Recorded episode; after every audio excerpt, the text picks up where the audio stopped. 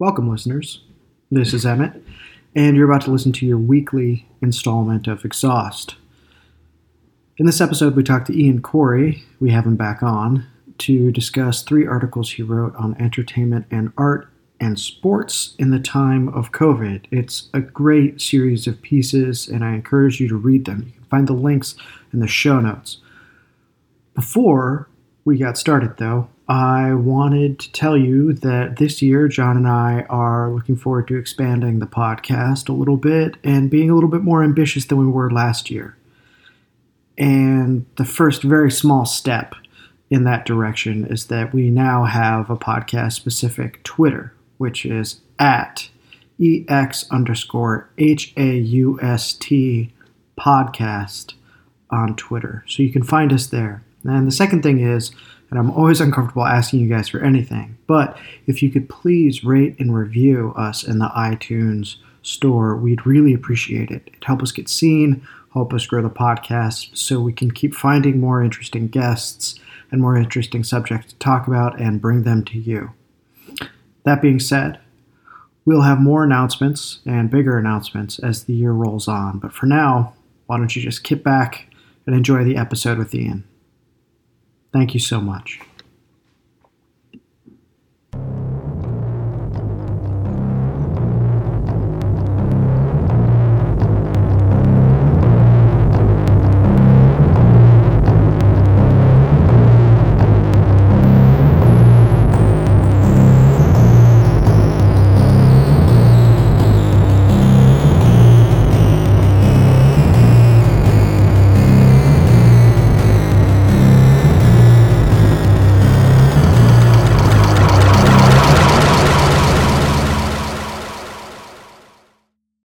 Think what we'll do is we'll ask you about the first one.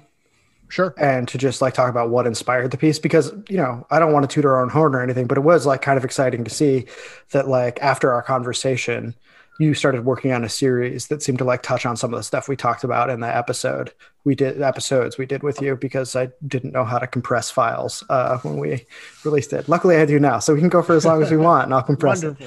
it. Yeah. yeah it was it was a combination. I think this is kind of like why we have good conversations to begin with is we've got similar things on our our mind when it comes to uh, media and particularly the, the way that like the internet and covid in this to speak only to 2020 has like shaped the media that exists in the world.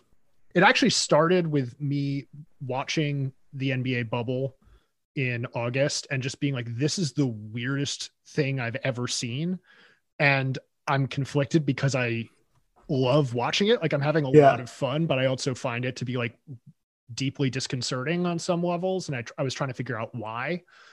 And so I started writing the basketball part of it, but I pretty quickly realized that like if I jumped right into the basketball stuff, it would kind of be like too fast for a lot of the ideas that I was working on.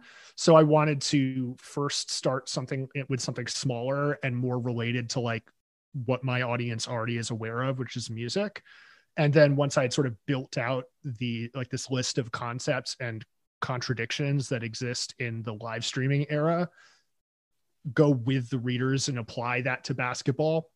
And then the Code Orange thing kind of just like came about as I was writing it. Like I kept writing more and more Code Orange stuff into the first part and was like, this is just its own thing. I need to take this and like When they kept coming out with more and more material or doing like weird selective merch drops or like, you know, remastering whatever live stuff they just did, you know? Mhm.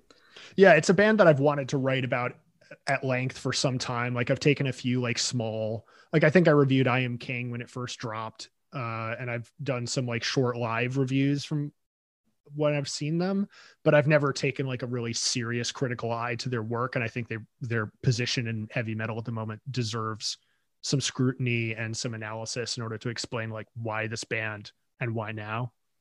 my sense when you the first part of who will entertain in america when you're taking a look at the difficulties in streaming for like live music and stuff like that a lot of it i mean is frankly just like class oriented Mhm. not explicitly but like that's quite obviously what's being looked at like how are these smaller bands going to compete or how are you going to survive in this moment. I mean, I thought it was particularly interesting when you interviewed the guy who like does that crazy shit where he plays through entire Fall of Troy albums, mm-hmm. which I would like watch part of it and I was like, I can't believe this guy's doing this right now. And he was doing it like he was tying his shoes.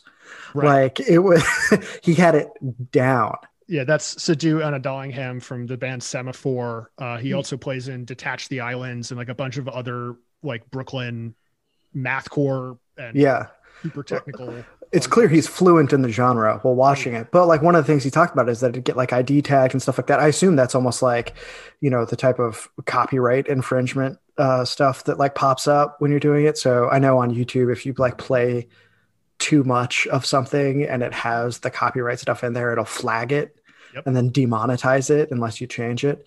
So I mean, I think what your piece captured is that when you go you you have to disabuse yourself of the naive sense that like you just make do and survive because immediately you enter entire regimes of copyright of technical specificity of whatever that the entire streaming economy lives in mm-hmm. Yeah i think there are some musicians who are already good at that stuff because they're just naturally inclined towards video production or online content but for a lot of the people that I spoke to, the sense that I got was that no one had really considered that this was going to be any part of their job at any point. So, like a folk act, sure, they can, you know, and some of them to their advantage, it can seem really intimate if it's just, you know, their iPhone, them with a guitar. That can be really powerful for the right person. But if you haven't built up an audience that's going to go along with you, then you're competing against the people that have and also against the people that have you know higher budgets that maybe they are like independently wealthy which is the case with a lot of independent music and allows people to to kind of skate by. Yeah you don't say. You know i mean i was i was watching um chris ott because he got bored during the pandemic would start to do these chart sweeps or would like review certain things. And one of the things he talked about is the documentary that came out about the record store other music mm-hmm. in New York, and he was like, "This shit is such crazy hagiography because it's either these irresponsible rich kids." Or these like total dilettantes who are like screwing over their children's future trying to run a fucking record store. He was like yeah. this is crazy. And like that whole like the people who are independently wealthy and make it into independent music. I mean i think people forget that like to do this or to be like big or whatever there's a reason why for a long time in music the two people who are successful are people who come from poverty and people who are basically industry plants within the wealthy communities of LA. Mm-hmm. Um, because only wealthy people and incredibly impoverished people have the open time to just fuck around and figure that stuff out. Right. Same with basketball. It's not a comparison that I draw, but like you think of the two best players in the last decade LeBron James, who came from shit all in Akron, Ohio, and Steph Curry, who is the son of an NBA All Star, you know, and like both of them are absolutely incredible in very different ways, but like it kind of speaks to, you know, one of them was in the gym all the time because he could be, one of them was in the gym all the time because he had to be. And they're both terrific and both have won championships. So I'm not taking mm-hmm. away from either of those things, but it just sort of speaks to the conditions that people become successful in entertainment through to bring it in, so something that I've been thinking about a bit too is like, I think the entrepreneur brain stuff kind of almost was coming out ahead of this reality a little bit, or like COVID sort of um, accelerated this reality because there is like you're I'm sure very aware Emmett that now like independent thinking and being an online intellectual is kind of a burgeoning field. Um, and one of the things about that though is it's like you can't just be a guy who like reads Heidegger all the time. You have to be that guy, but also you have to know how to edit videos, um, shoot them in a good way. You know, like you basically have to be one of those like totally like one man show ASMR dudes who has like everything just on fleet. You know what I mean? like, but you know, doing whatever you're doing because you know people will naturally gravitate towards somebody who just has like better quality stuff going on. And totally so suddenly you can't just be in your what do they call it like a uh, like your area of focus or whatever. Just like whatever you're doing isn't all that you're doing anymore. You have to have like a stack of stuff that you can do to get yourself out there, which is sort of like a brand new problem in a lot of ways for it's a brand new large scale problem. I guess there were always people who were kind of figuring that out, but now it's like your choice is to either be rich and successful or like to be able to do this. You know, like in yeah. terms of being an intellectual, like either you teach somewhere, you know, and like you're you have a salary and you made it or you didn't make it and like now you're screwed and you have to figure it out. And thankfully you have a lot of time, you know, when you're not at McDonald's or whatever. Like yeah. There's a guy, he does a history podcast called History Time, and it's like excellent. It's like what the History Channel really like always should have continued to be.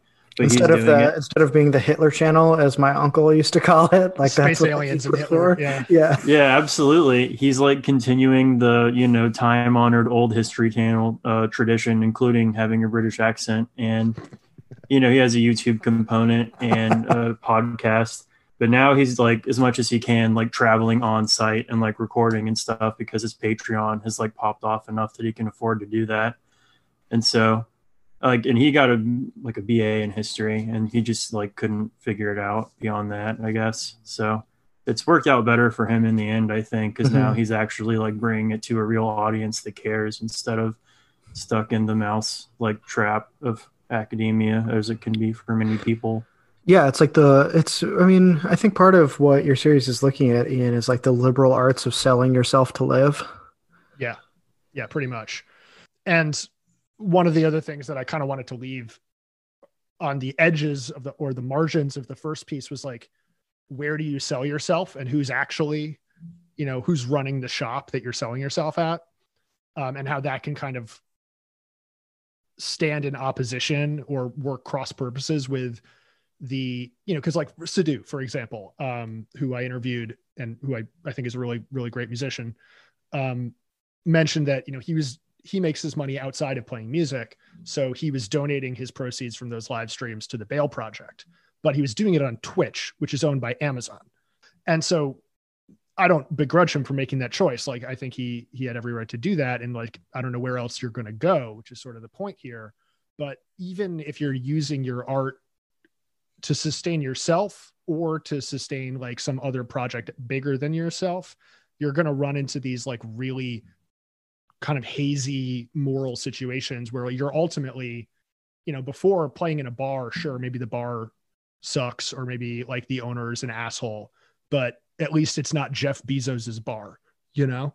Yeah, bar Bezos, you know?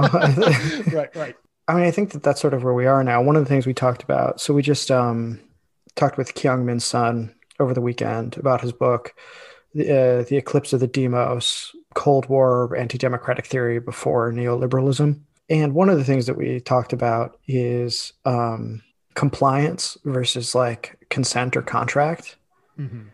And what you're looking at with these streaming things like okay so you have this art that you need to basically put on the market that's just the world that's not like a moral evaluation or whatever you know that's pretty much how it's always worked in some way or another but now you're entering into someone's own platform regime to do that and so you have to comply there's no way and that is totally arcane and like beyond you like how those things get adjudicated, you know, how they get represented.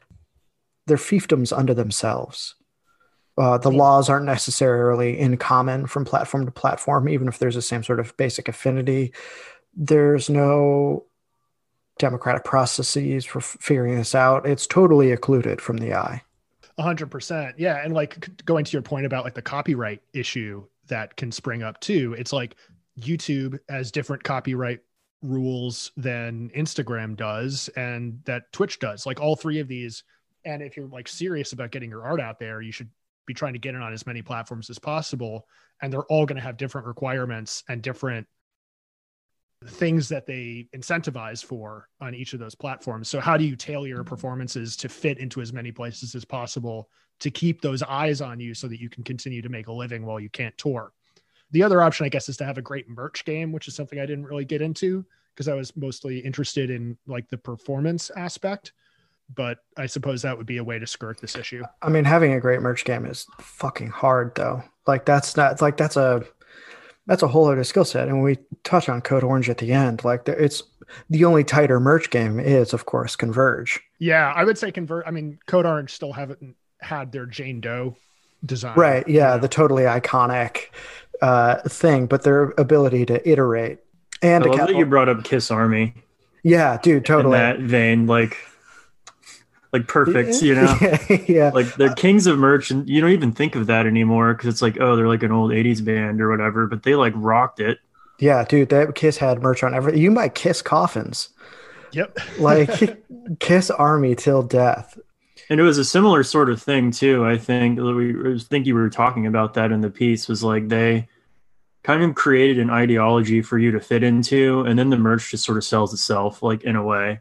The merch has to be good, but if you bought into it, then you're gonna buy. Like you know, I bought fucking Rhapsody T-shirts and shit like that. So it's not accounting for taste. Hell yeah, dude! I remember I, I sat next to this kid. I think his name was Miguel, in like religion class junior year and like every time there was a new children of bodom merch drop like that dude was on it you know i remember reading an interview with oh man this is gonna date me i remember uh, i remember reading an interview with planes mistaken for stars when they had just released up in them guts or were about to in skyscrapers magazine which was a free zine or like cost maybe a couple bucks that was thick because it had so many ads and stuff.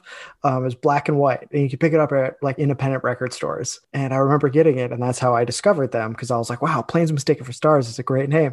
And one of the things the guys talked about is that in the age of, I mean, this is such like an aughts complaint. In the age of uh, digital downloads or whatever, like there weren't as many people like spending their entire paycheck as teenagers on like a back catalog of like artists, like gear, et cetera, et cetera. I mean, we might be close to that now with the way everything's been aestheticized and like how much like fashion is a part of our lives. So the merch game gets tighter. But I remember being like, damn, like all my friends are old school heavy metal heads who still fucking do that. Like the drummer for my band works at like the men's fine clothing store downtown so that he can get enough money to buy new drum heads and to like buy even the European and Japanese releases of like fucking Nile records. Yeah, yeah, yeah. but like to that point, like which bands can even break through to build that kind of relationship with their audience beyond the music itself? Like not every band is Kiss. Um, and I bring I brought up Kiss's example mostly in the world of live touring because they early in their career they didn't just play the major cities they would take these like really weird out of the way routes that played mostly in like the middle of the country if you want to talk about like flyover country yeah. you want to call it. And not only that they didn't have a major selling record until kiss alive the double disc came out because mm-hmm. they couldn't replicate in the studio what they did live. And so that was their first like big seller right. you know? they were and, the live band. And so they don't they were a band that weren't able to sell a lot of records because in my opinion their music wasn't very good.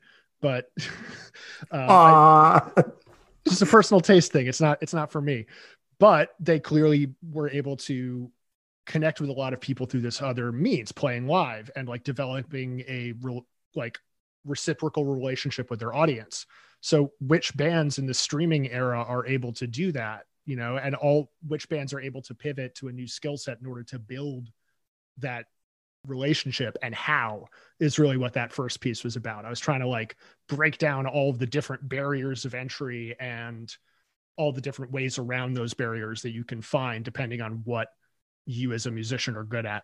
Yeah, well, you were mentioning the zine image. I was just thinking like that was sort of something that could happen back in the day. Like you could have this weird kind of unofficial network of like independent music scenes where like things are circulating by mail uh, to different cities and like cities can know about what's going on in another city because they hear about it by like mail or their buddy on the phone or something like things sort of could happen in this local but like semi connected way. I was just wondering like what you were talking about in the piece it makes it feel like that is sort of gone as a possibility i guess is what i mean. And now we're in the middle of covid which is sort of like this is weird and when will it end? But like for the time being you can't even tour as easily as you could before and make a name for yourself as like well you know i've seen that band live somewhere it's just like everything's different. And it you know it reminds me of the tiktok superstars thing where it's like random people are just getting picked up out of their bedroom because they're on tiktok. The sort of the coordinates of the whole game feel like totally shifted in a way. Uh, it's sad that more kids won't have the incredible live experience of seeing the ska core band against all authority play at a tiny venue in Chicago. And when they go to cover the dead Kennedys uh, holiday in Cambodia, they replace the Pol Pot chant with George Bush. yeah, that's the kind of thing that's harder to replicate over streaming. And I mean, thank God, like the idea of like a ska core band on yeah. Instagram live, you know, doing some like resist core stuff is like, oh brutal, dude. It's so brutal.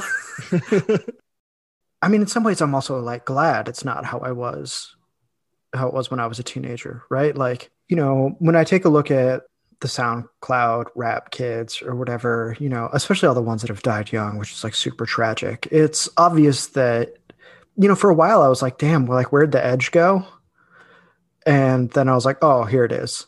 You know, like when Juice WRLD and like Lil Peep dot, I'm like, oh, okay, like that's where it went. But I'm also glad uh, Finn McKenty made this point back in the um, Stuff You Will Hate days, where he was like, I'm kind of relieved that you don't have to be a totally fucked up person to enjoy this music. Because it used to be that in order to get into this music, you had to, like, dude, I mean, some of the people that. Fuck man, I remember there's a dude who was just like around in the heavy metal scene because like when you live in the burbs, there's like nowhere to go. It's just like you're around the other people who are into the other stuff you are and like you know that's it you're hanging out. I remember like one of those dudes like a couple years after we stopped hanging out with him he was still kind of like around. I ended up getting put away because he like had recorded some videos of him like fucking raping some junior high kids or whatever. Like other people would uh that he showed to some of my other heavy metal friends and they immediately called the cops they were like, what the fuck? You know, or like people that like cut themselves for fun, like all sorts of stuff. That was like my experience of getting into heavy music is that you got into heavy people.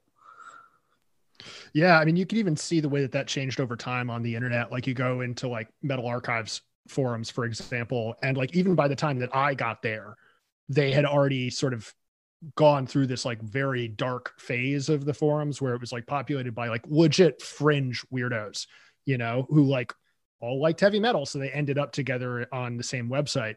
And then as the internet kind of became more and more popular and more different styles of music could reach a very wide audience that may not have had access to those ideas and those sounds before, you see that that fringe then goes back to the fringe again on the internet. Um, and yeah, I do think it's a good thing that like I can go to or I could go to a metal club in Brooklyn or even when I lived in Chicago, same thing, and like not feel like I'm surrounded by people who are planning on doing horrible things to me or each other. I'm good to move on to sort of the basketball piece because I I mean I don't I don't watch basketball. I think it's like a beautiful game. It's just never been a part of my life in any way. So I was very interested to hear what you said had to say about the bubble and like the politics around, especially because of all the riots, etc., this summer, and that's sort of when this was kicking off. Yeah, it's basketball is a, a, very interesting sport to think about, even beyond the sport itself. The structure that exists around the NBA, which I would like to delineate from basketball itself. Like basketball is the game, the NBA is the structure that exists on top of it. Yeah, it's sells. the thing you enter into to do the game, just like right. the music with the streaming stuff. Mm-hmm. And as a league, it has always had a very strange tension in the center of it around the fact that the players are majority black the league's owners and front offices are majority white and for a long time it was sold so there's a lot of like culture war tensions that play out but there's also just a like a class dynamic that plays out between you know these like hedge fund guys that have bought up all the teams in the last few decades versus someone like Giannis Antetokounmpo who grew up selling shoes on the streets of Athens, Greece, you know? Um, and so you know, COVID happens, the NBA shut shuts down in what I sort of felt was like the first moment where it became very real to a lot of people in this country, like what was about to happen. and then as the the league is starting to gear up and figure out like okay how are we going to continue? This like protest movement breaks out. And the players are there. Like they are across the country going to a lot of these protests and are like meeting with community organizers in the various cities that they live in and whatnot.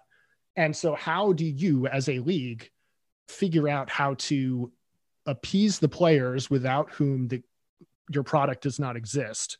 And also remove all of them from the political con drop them into a bunch of hotels and gyms in disney world to play a game to fulfill tv contracts. Like it's a right that is also sustained by more marginalized workers who live from the outskirts of you know uh, florida orlando. right? Yeah. Orlando yeah. Who can't totally submit themselves to a regime of you know physical distancing et cetera et cetera both by the nature of their work and because like i mean we were still having trouble getting masks and stuff at that point. Totally. And this is all happening as covid was spiking for the first time in florida in the summer so th- this is an absurd thing to ask and a lot right. of oh, players by the way, and we've just found out that those numbers were totally juiced. And that woman, I don't know if you saw, who was supposed to be covering for them for the state and kept leaking like they're fudging the numbers. DeSantis just had a SWAT team invade her home, seize all her stuff or whatever. So, like, that was going on. I didn't even know about it until a couple days ago. Like, mm-hmm. and now it's all been like starting to get aired out yeah it's it's a nightmare situation that you want to then place this like family friendly product on top of and be like well we've still got to have all we have all these ad spaces for these movies that aren't going to play in theaters but christopher nolan he's going to go ahead anyway so we're going to have to show something to show these fucking Tenet ads to people so let's just fly in all of these nba players who you know, because it's the summer and because usually they're off during the summer, most of them are having kids because they've oriented their lives around the NBA season.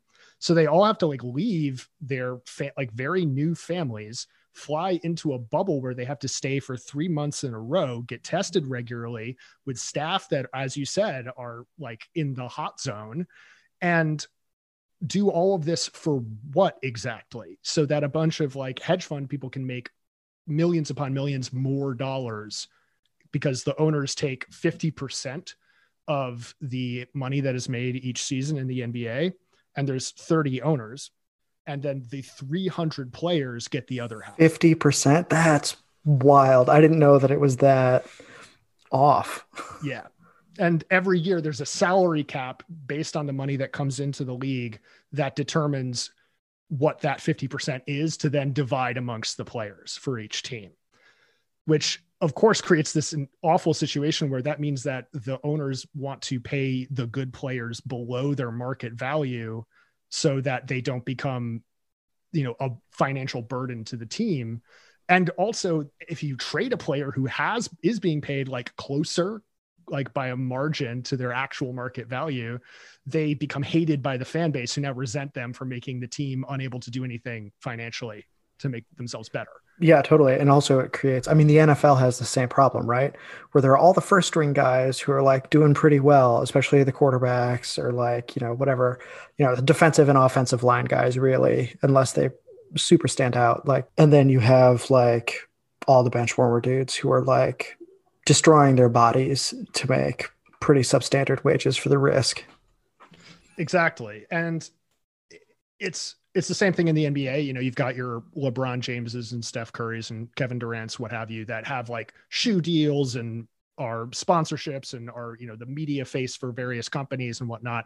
But then you've got someone like, say, Lu Dort, who no one's ever heard of, but played games in the bubble and it's like his first year and is making a fraction of what those guys are making even compared then to the absolutely gargantuan amount of money that Steve Ballmer and James Dolan are making, you know?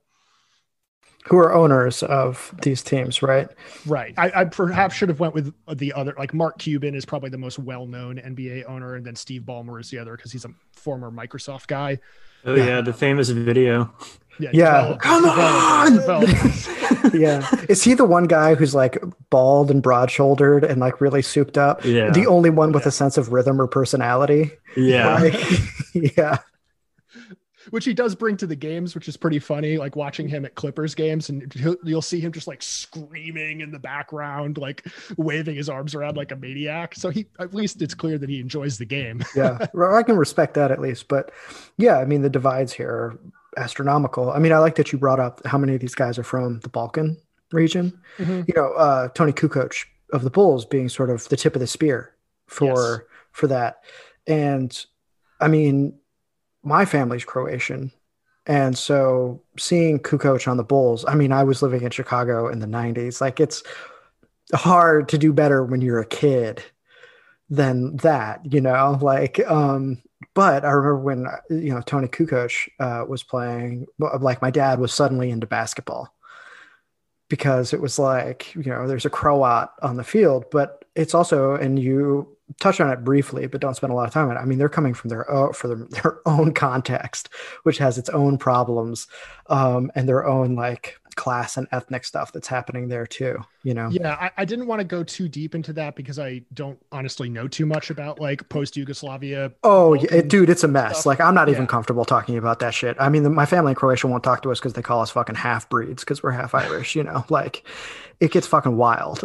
Right. Um, but I think but, I just wanted to touch on yeah. it as an element of what's happening, you know.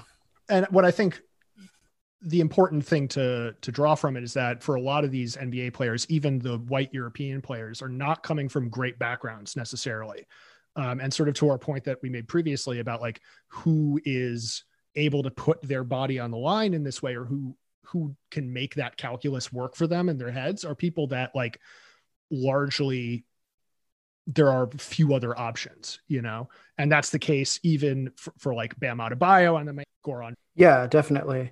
And I mean, this is something that I was thinking a lot about when I was um, watching UFC fights this year, because I mean, ev- if anybody's an MMA fan, like every UFC promo that came out, like once they figured out how to do, because for a while they had like their thing at their performance institute or whatever that they did and even today it's every promo begins the same. It's the announcements of every other sport closing or stuff like that you know? And of course dana white's like pumping himself up like you know? And then him being like i refuse to like let mma fall by the wayside um while this happens. I'm gonna this figure like it out. literally the children of men like england Dude, soldiers on. yeah. Yeah totally totally. So they figured out how to do it. And one of the things you talk about in the piece is what it's like to watch basketball without the crowd there. So it's missing this whole other element. And there's this sort of like idea of purity, whatever that's supposed to mean, you know, um, often lends itself to like stat crunchers and all sorts of other things. Um, it can often, ma- ironically, make the game even more abstract in the after action uh, than it already is because it's missing this other human dynamic that's at play there and it was the same thing for MMA. But what was really weird is again, like, n- not a lot of fighters are coming from great backgrounds. That's always been true. You know, boxing's like that. If anybody wants to read a great thing on boxing, is Joyce Carol Oates' on boxing, where she talks about that um, a lot. But you know, it's called the poor boys game for a long time when it was just boxing. And you know, now we have MMA. So I think my experience of like the purity of it was super emotionally intense because so look, there's this fight between these two guys. I don't even remember their names. But the crowd covers up a lot of what happens in that cage. I've done some MMA, I've done some jiu-jitsu. You know, when you see that stuff like in person, up close, it's different. It's a different thing than when you're just watching it, like mediated on a screen or even in the audience. And there's this one guy whose corner refuses to throw in the towel and at some point, he picks a couple of his teeth up off the floor, gives them to the ref, puts his mouth guard back in, and then continues to get the shit beaten out of him for a fight. Afterwards, everyone was disgusted. Even Dana White was like, that guy needs to fire all of his corner men. That was one of the most horrific things I've ever seen. And I think before, people would have been like, that was like a bad fight, like, should have thrown in the towel. But when you watched it, there was this sense of like outrage because you could hear every punch. You could hear his mm-hmm. cornermen like fucking lie to him, you know, and like tell him to stay in the fight. And it created an uncomfortable intimacy in an already very naked and intimate sport. I mean, when you're wearing like nothing but like briefs and a cup, and you get stone cold KO'd in the middle of a caged off area, there is no other type of being alone than that type of being alone. When you wake up and someone is basically like, this was your last shot at whatever you thought you were going to be, and it's over now and you don't remember it, you know? Yeah, um, that's so COVID created this totally new, like emotional context for these sports to play out in as well. Yeah, it didn't quite go down exactly like that in basketball for a few reasons. Um, one, I think basketball is general because it's on network television and isn't pay per view. There's still the sense that it has to be like kid friendly to some extent. Yeah, the UFC's not doing any of that. The closest they got was the Reebok deal, so nobody's wearing Condom Depot across their crotch. um, probably for the best, yeah. Um, and you know, a lot of this is like Michael Jordan, the long tail of Michael Jordan's influence on the sport uh, is the idea that basketball is sold to literally everyone. Um, and because you only get the one Dennis Rodman, you only get the one. right. And the other difference is that the NBA players do have a players union. And as a result, I think that it was, from what I understand, the players union didn't want the raw audio of what was happening on the court to be made available to not only the world at large, but also like potential employers in the league and whatnot. So having this mask of fake crowd noise and pumped in music protects the player's privacy. And this is something that I, I, kind of allude to. I actually wish I got into this more, but it's like a sort of more complicated idea that I didn't really have the mental bandwidth to tease out. But the degree to which the players on the court, as you said, they're abstractions once they're on television, but they're also they become grist for this sort of like content machine that strips the actual humanity of the people playing the game away and turns turns them into a series of gifs and reaction images and archetypes that have no actual bearing on who these people are as people they become memes you know and so to if there were nba games in the bubble where you could hear literally everything that would mean that there's no content, there's no moment that these players are existing that cannot then be turned into content that other people can use to make money. So I actually, I'm as weird as I found the crowd noise, I 100% understand why the players would not want to raw dog it, so to speak. Yeah, absolutely. I mean, that makes absolute sense to me. You know, it's interesting. So Dana White has this problem with the UFC, right? Is that it's it's a fucking PT Barnum thing. It's ridiculous, especially in like the early 2000s, right? When he's trying to basically save the whole enterprise. You know, it's the Forrest Griffin Stephan Bonner fight after the reality show of The Ultimate Fighter that makes the company solvent again. You know, they just beat the hell out of each other for 15 minutes and it's still an unbelievable fight to watch but it also lacks legitimacy, right? I said the condom depot thing, right? Because like you have all of that type of stuff going on. And it's clear that you have some really like rough characters. I mean, it's a very character filled sport because it's individuals, not team, and they're not unionized. But when you could get ads and stuff on your shorts, you could make a decent amount of money and never be like super great as a fighter. Like you could bring your personality to it, right? Once you get the Reebok deal and you're not allowed to do that, that changes and it creates the same sort of tiered system that we're talking about in the NBA and the NFL. It basically deletes the entire middle class of fighters overnight. And so we're watching these people in a pandemic sometimes fly to Abu Dhabi, by the way, where Dana White had like a whole sweetheart deal with the government there to like make the sport viable for months and to get international fighters who couldn't get flights elsewhere because, you know, passport stuff and restricted travel to make it happen. You think about like what type of like desperation kicks in for some of these guys, what you're willing to do because training is barely possible, like whatever is barely possible. One of the things I came away with from your pieces is that we're now about to enter an incredibly desperate time for all of these things that provide meaning in our lives. Even entertainment does that. You know, the basketball season structures people's lives, not just the players. Mm-hmm. You know, same with same with soccer, same with you know MMA, same with anything else. And it's also like part of how we tell stories about who we live. And we're fascinated by human excellence and we're fascinated by all this other stuff because we should be. That's part of being alive. You know, we're interested in ourselves, not narcissistically, but because human capability is such a capacious and such an enriching thing to contemplate. And the drama of sport and the expression of greatness is itself something to witness. And you could say similar but different things about watching a band click in in the groove live and transcending wherever you're at in that moment in a type of unspoken communion with everyone around you. And now we're seeing those thicker social elements get stripped away. And we're now watching a hollowing out of certain economies that even allow these things to happen or function at, I would say, a more humane level than they were before this.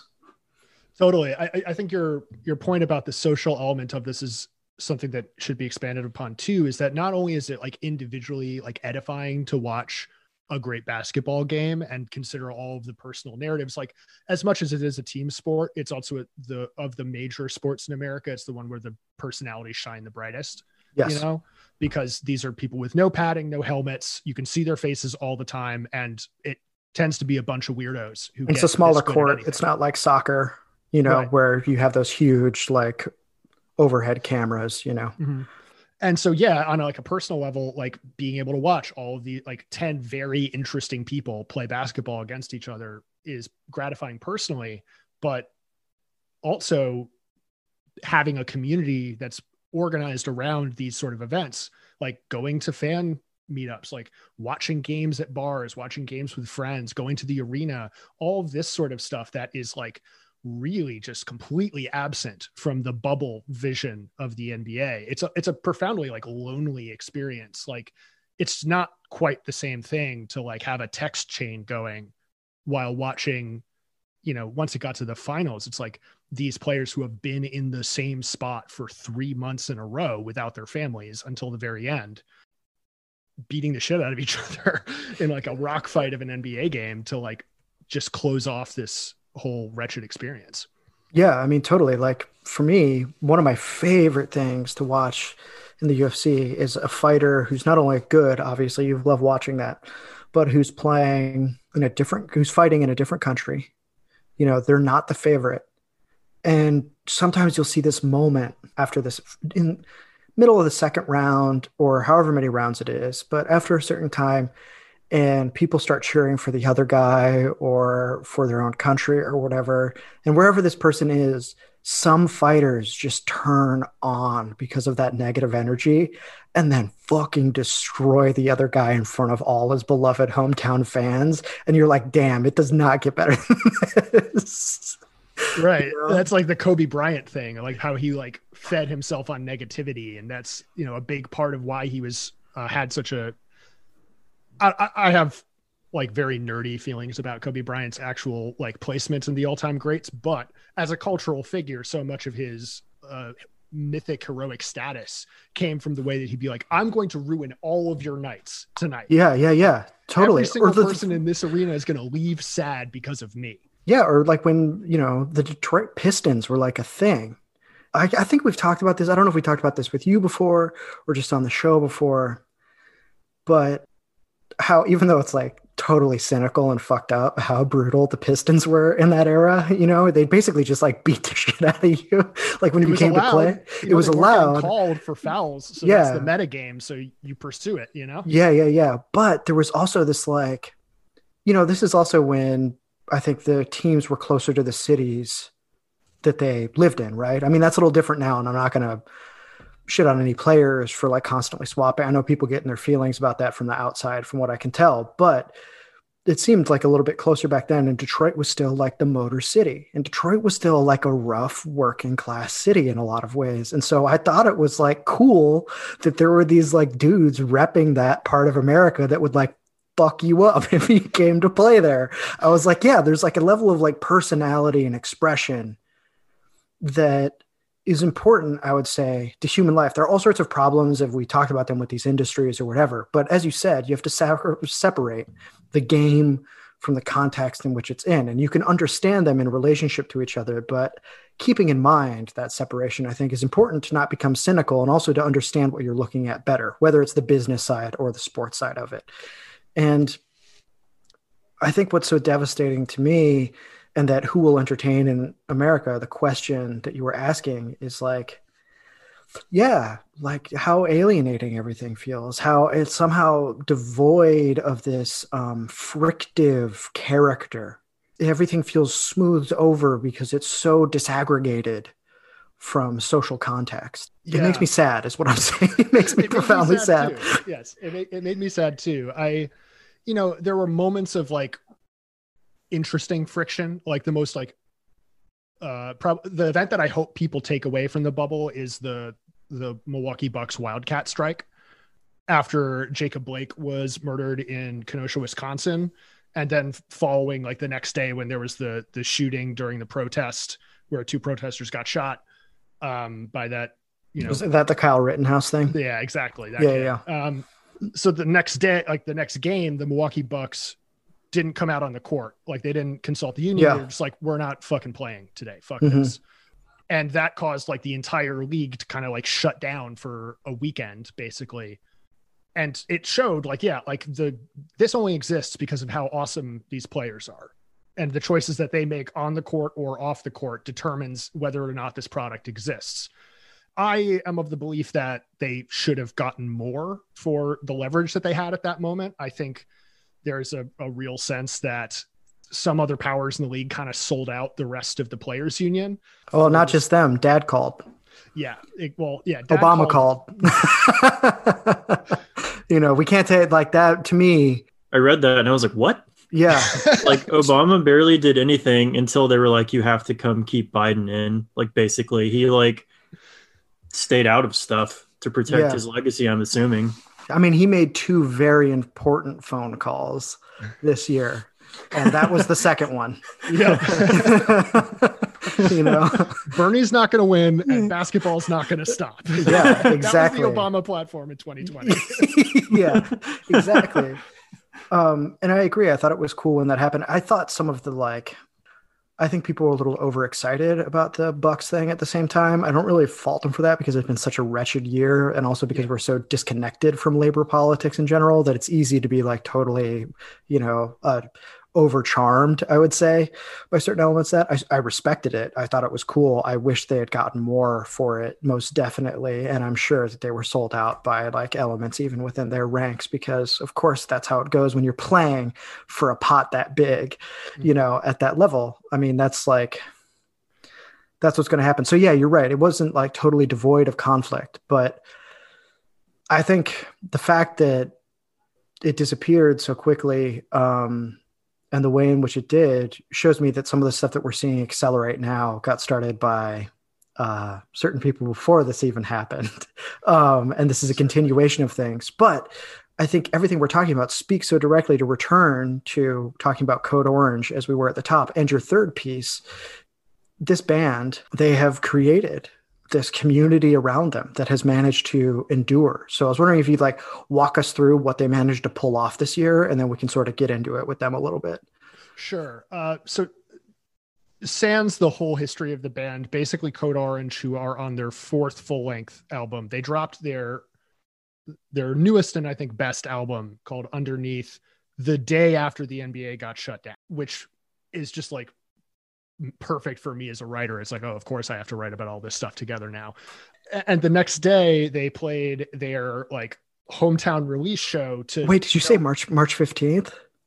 Uh no, March 13th. So okay. it's Friday the 13th is when they released their Yeah, record. but close enough to the Ides, is it not? Yes. yeah, I mean, I, I guess the extremely superstitious of us could look at all of the things that happened in America being basically in the starting yeah. in the Ides. Hadn't considered that. But yeah, so Code Orange sans being able to tour. They've done three live stream concerts this year. First one by themselves acoustic live stream that was basically a, a recreation of the mtv unplugged series. And then a third one that they did, released on halloween that sort of stood in for their um their headlining tour that they would have done in America. So they got each of the bands that would have gone on tour with them to also do a set live streaming to an audience that uh, well, technically it's not live stream it's all pre-recorded but you would buy in and watch the pre-recorded things air live. So it's essentially like the gen z version of rock and roll circus that old like rolling stones concert except with bounce riffs and breakdowns. So much better oh yeah. yeah yeah. And they've created this as you said like i am king comes out and when you hear jamie scream that you can start to feel like maybe we are king and maybe even you are king when you hear it, which I thought was a great you know, like exegesis of the genius of the band. Thank you. Here's one of the things that I was thinking about. They've created this sense of we they're definitely a flyover country band. They're from, I mean, Pittsburgh's not a nothing city, but like Pennsylvania is not like it's important electorally, and otherwise people don't think about it. Yeah, uh, so that sadly. was another reason why I'm glad that I wrote about them, just because like however it went in Pennsylvania, I was like, well, people are going to care about Pennsylvania by yeah. the time that this article comes out. yeah, definitely. I'm thinking about Kiss Army and the vision of Kiss Army. I, an army, a collective of people brought together like under this. And the same thing with converge cult, right? Like I remember that phrase getting bandied about, and that's sort of like the initiates into whatever the converge thing is. I mean, I think that was smart because it's part of their I mean, they've been around forever, you know. So the idea that no one's paying attention and that you're communicants in this secret thing, even as they got bigger, still had some hold because that was their general vibe. That's how they came to be. What I think is interesting about Code Orange is their slogan, which is thinners of the herd.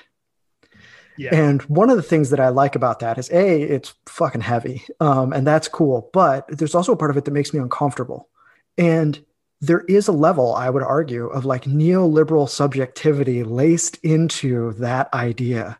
Hmm. You're the thinners of the herd. You're out in front. It's not that you're a collective entering into this thing. Is that you're defined by the way you excel beyond everyone else. Yeah, I and like of... that's a different vibe to me. And I don't obviously I still think it's sick, and I like I'm into it. But I think that that's something that I was thinking about while I was reading your piece. That's a, a I think a very astute point, um, and one that I didn't necessarily get into. I sort of looked at as like this sort of continuation of the heavy metal fascination with like Nietzsche, and this sort of like excelling beyond the norms and beyond and beyond good how, and evil. Yeah. Yeah exactly. This is how like the heavy metal interpretation of of nietzsche which is not particularly bright and i'm sure that people, and it shouldn't be actually, because that's how we like it god damn it i'm just saying in case any of the smarter people listening want to take issue with my, uh, totally. my framing. But you're right like code orange's attitude so much of it and they do have an attitude which is i think why a lot of people connect. Fuck yes, they do. But to your point, a lot of where that stems from is this kind of self belief in the, in them being like you know as they put it on the new record the last ones left. Like we're the real shit. Everything else is fake. Like asking alexandria sucks. Code orange rules. And it's it kind of feels like uh, a bit of a regression compared to the more like poptimist mindset that had started to come in in heavy metal. Like they're a very different band than Deafheaven, despite also coming from like Deafheaven are also from flyover country, but have this much more sort of, you know, refined taste and sense of inclusion to their yeah they're they're riffing with their pinkies up that's for yeah, sure. exactly. Uh, whereas code orange is like every other band that could exist is worse than us. And if you if yes. you, if you like that shit then you're a dumbass and not in the way that we're dumbasses in a bad way. So like separate yourself from the weak like trample the weak hurdle the dead that kind of mindset I think about it also aesthetically as a change for them, right?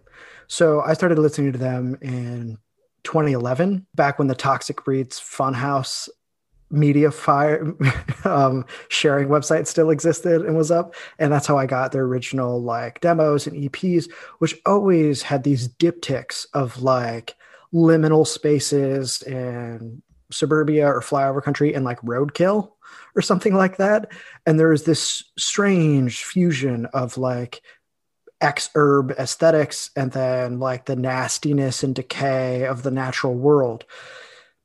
and as soon as I saw that, I think your assessment of their early stuff, which is like pure momentum and gumption and like actually not that interesting to listen to. But I remember thinking, like, whatever this band's doing, like they have some sort of vision. That's what set them apart for me is that I was like, okay, they're not there yet, but like they they have a vision.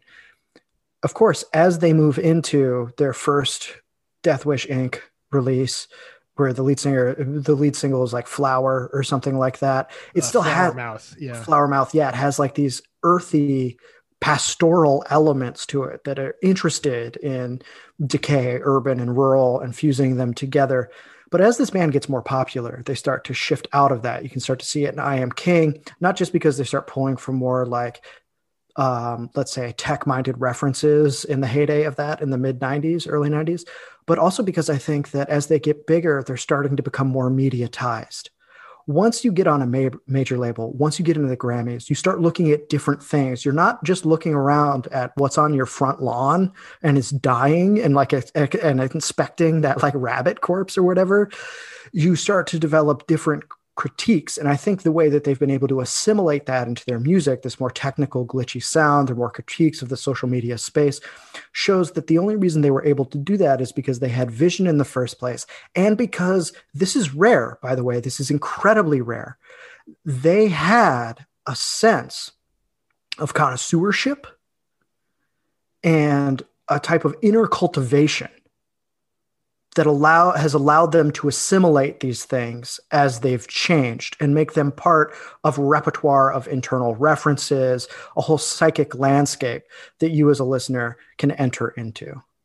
Yeah. I I think one of the most influential people in music in the last decade was ASAP Yams of ASAP Mob um, in part because he did that exact he sort of laid out the blueprint of how to do this like there was a blog that was the asap blog before any of the rappers got launched there where he would just sort of post all these like old southern rappers and like all these images that then became like the reference points for the entire aesthetic that got launched in by like asap rocky and all them and I bring that up just to say, I think Code Orange, where they have a vision that extends beyond riff good, riff bad. And captures this whole aesthetic mood that then they can pick and choose like okay trench coats yes synthesizers like these kinds of samples these sort of images because they suggest something larger than just like is this breakdown heavy?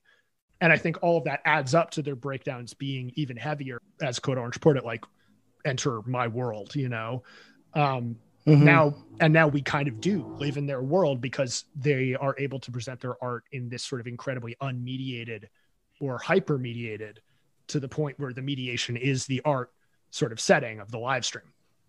Yeah, I mean that's the uh, huge effect of Back Inside the Glass, which is their most recent and probably last for the year major live stream event, which featured other bands, Machine Girl having a very similar uh, vibe, I think, to them, just from mm-hmm. the opposite um, side, where, where, it goes from like techno into heavier things, and they go from heavier things into like glitched out electronic stuff. You know, and I mean, to me, there's been a huge amount of solace I've taken in their music because they they're so vital and they're so serious. Sometimes drifting into being like self serious, you know. But sure, before, but again, to your point, like that's what makes so many great metal bands great is a certain yes, degree of self seriousness. To- yeah, absolutely. I mean, you know, I remember seeing this interview with Jamie. They had practiced their live set fifty times before they even started touring. I mean, that's like a Black Flag level of work ethic which the work ethic of Black Flag is like what starts to destroy the band after a while. Like six hour practices, six days a week, like stuff like that. It's just like it's a death march, you know. To be able to do that, you have to be operating on something else. And I like your idea of like these almost like uh, internet vision boards that get created um, for these references. But you know, everything gets talked about as a reference, and that's something that you touch on in the piece when you get to the end when you're just like yeah they wear their influences on their sleeve but it's also clear that there's something more that's happening. And there's just an like an anxiety of influence that's going on there but there's also like a I, cultivation i think is an idea that we've let go of in terms of what artists do and how they become themselves You know, when I think of that phrase, I think of like David Bowie, who has all of these iterations and ways he learns learns to look at the world. And I had a, a sense of that when you talk about at the end your interview with uh, Jacob Bannon of Converge. Yeah, uh, to, so that interview was from a while back. Like it wasn't done for this story, but it was just like this quote that I'd been sitting on. Like it never made it into the piece that it was originally for, but I was like, look, I've got Jacob Bannon quotes that I'm sitting on. They're going to get used somewhere because, like, yeah, when the man speaks, listen. Yeah, precisely. And so I asked uh, for a while, he had been going on stage and saying, like, our job as Converge is to inspire the next Converge. And when I first heard this when I was like 22 or so, I was like, that seems kind of sad, you know, that like the ambition of a band could run out to the point where the only thing left is to like give birth to another band. Like, what about the converge that we already have? Like, why not keep making great shit yourself? And so I asked him, like, okay, if that's the case, if you see your, your job as, um, you know, sparking the next converge or like ushering in the next converge like who who's up next? And he said two bands. He said code orange and full of hell. And i don't have a ton to say about full of hell. I just i'm not particularly i don't have an in-depth knowledge of their work. The code orange one i was like that's weird because code orange after that first album don't sound anything like converge really you know? No the idea of posterity is aesthetically in that way remote. So he's talking about something else Right. And so what is that something else was something that was like nagging me for a long period of time. I still don't quite know if I understand why he said it. I think he's probably more qualified to answer that about what he saw because, you know, Converge never got signed to Roadrunner Records. Converge never played at NXT, you know. Like Code Orange have gone onto a whole other strata of fame that uh that Converge cannot access or likely will never access. But it nowadays when i think about that quote and i think about like that impulse that bannon is describing about inspiring the next iteration i don't see it as sad anymore because i think it's actually in some cases the most noble thing you can do is to leave the door open to let the next generation in and to pick up where you left off. It's like the end of no country you know? Like someone has to keep carrying the torch into the darkness. You can't do it forever I was really taken with that because Converge seemed so singular when they were out. There was nobody quite like them. They had the merch aesthetic. They had, you know, this this other thing going on, especially after Jane Doe, and then I think especially for me after No Heroes, um, because that's um, to me really when Kurt Ballou comes into his uh, his own as an engineer and producer, and he figures out what he wants to do with drums and guitars. Um, but all that nerdy shit aside, it just didn't seem possible. In the same way, it didn't seem possible for there to be another Dillinger escape plan. Like that just wasn't going to happen. So when I see Code Orange, I really see the fact that I'm in my 30s. You know, right, I'm like, yeah. I'm like, these guys are younger than me.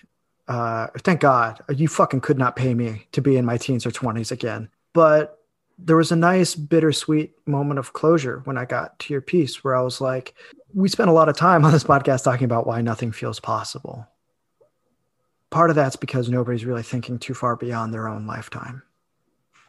And it's nice to know that there have been and still are people that are thinking that way, and that I can try to think that way too, even when it comes to cultural touchstones and things like that that that's important there's an idea of i use this phrase all the time but stewardship that comes with this. I mean, I've heard Chris Ott talk about that often, doing his like counterfactual histories or like, you know, demystifying certain elements of a scene or an artist's life or something like that, that has given me some of the most profound cultural insights into music I care deeply about because it goes beyond the pat narratives and hagiography. And his intention is to hand that down to people after him, you know? Mm-hmm. Yeah. I, I want to briefly to kind of bring all of this into focus, I want to return to one of the things that I brought up in my NBA article, which is that before the, the games actually began, Meek Mill gave this like speech. You know, of course, he sort of sits at this like perfect um, center between the NBA's like front facing political quote unquote side and their cultural cachet because you know he went to prison for a long time he's an advocate for, but at the end of his speech he said like i try and put stories into my music to help people make sense of life. I'm paraphrasing but that's the basic idea. And so i think about like what's the story here? Like what story do we learn from watching code orange? And i think to your point about how it has like on one level it's like yeah thinking beyond the lifespan of converge but it also you can take that as a metaphor for thinking beyond your own lifespan. And maybe the thing that we need to do in all of our various walks of life be they artistic or be they you know based closer to reality is think how can the next con- how can i spark the next converge as well? There's like a there's a responsibility at work that I think really needs to be recovered, especially after everything you have just so well captured in your triptych on what's happening to these sources of entertainment and artistic and athletic expression is that there needs to be not just some changing of the guard in a lot of ways in terms of like who's in charge of what and who gets what, which I think is sorely needed all over American society, but that there needs to be this sort of renewal that comes out of a sense of responsibility you know um, that these are things that we all share in that and so i think the real test for me is going to be how code orange ages and whether or not they've painted themselves into a corner already with some of the ways that they have identified themselves as a band and I think that would be profoundly interesting too, because I'm not asking someone to totally morally conform to what my vision of things should be. Is, you know, because I do think if they flame out, that's another interesting thing to observe, both in their life, life as a band, and um, as people who think. I they seem very wedded to their scene, and they take care of other bands, and I don't think that that will happen to them. Um, but you know, I think that that should be a test for all of us. You know. Yeah, it's it's going to be a long winter. Uh, so anything that we can do to, you know, fortify ourselves and prepare ourselves for what's coming up and all the various people that are going to have to follow in our wake. Absolutely, I think that you can look to. I, that's sort of like a vague, but to your point about Code Orange, the thing that excites me is that I look at their career and I still see a lot of untapped potential. Yes. And and that is a feeling that I would not sacrifice for certainty, you know. No, it's too exciting. It's too fun, yeah. you know, and I'm glad that there's something that feels that way. You know, I'm glad that there's a band when they're hitting their peak uh, that's catchphrases forever. You know, like that's such an insane thing to say in this day and age where nothing feels like it lasts. you know, mm-hmm. um, so I think we can leave it at that. John, I don't know if you have any parting thoughts or questions you want to say before we wrap it up. I didn't want to intrude because I I'm coming at it maybe from somebody who basically just totally dropped out of the discursive space of heavy music. And so I think when I listened to um, Code Orange, I was like, yeah, this slays, like the slaps is pretty tight. But like that's as far as it could really go for me because I totally lost the plot.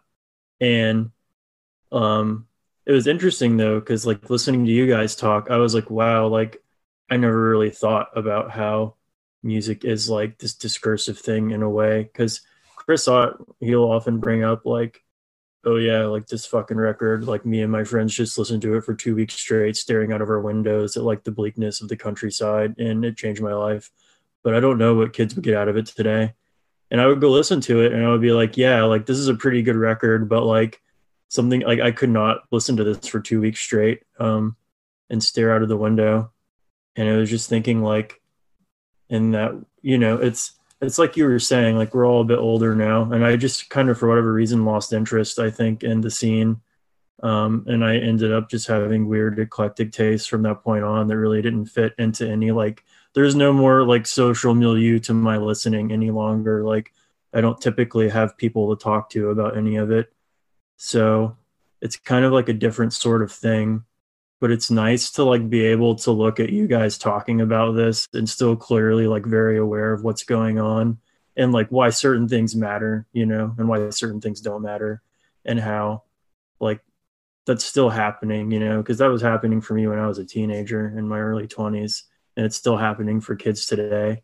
And I definitely like, you know, this is the first like hopeful thing we've talked about on the podcast, honestly, was that like Yeah. there's something going on that people can look forward to. Like, yeah. There will Yeah. be a future after all this stuff, and it'll be like good, we hope. So I think, you know, that is kind of it's momentous.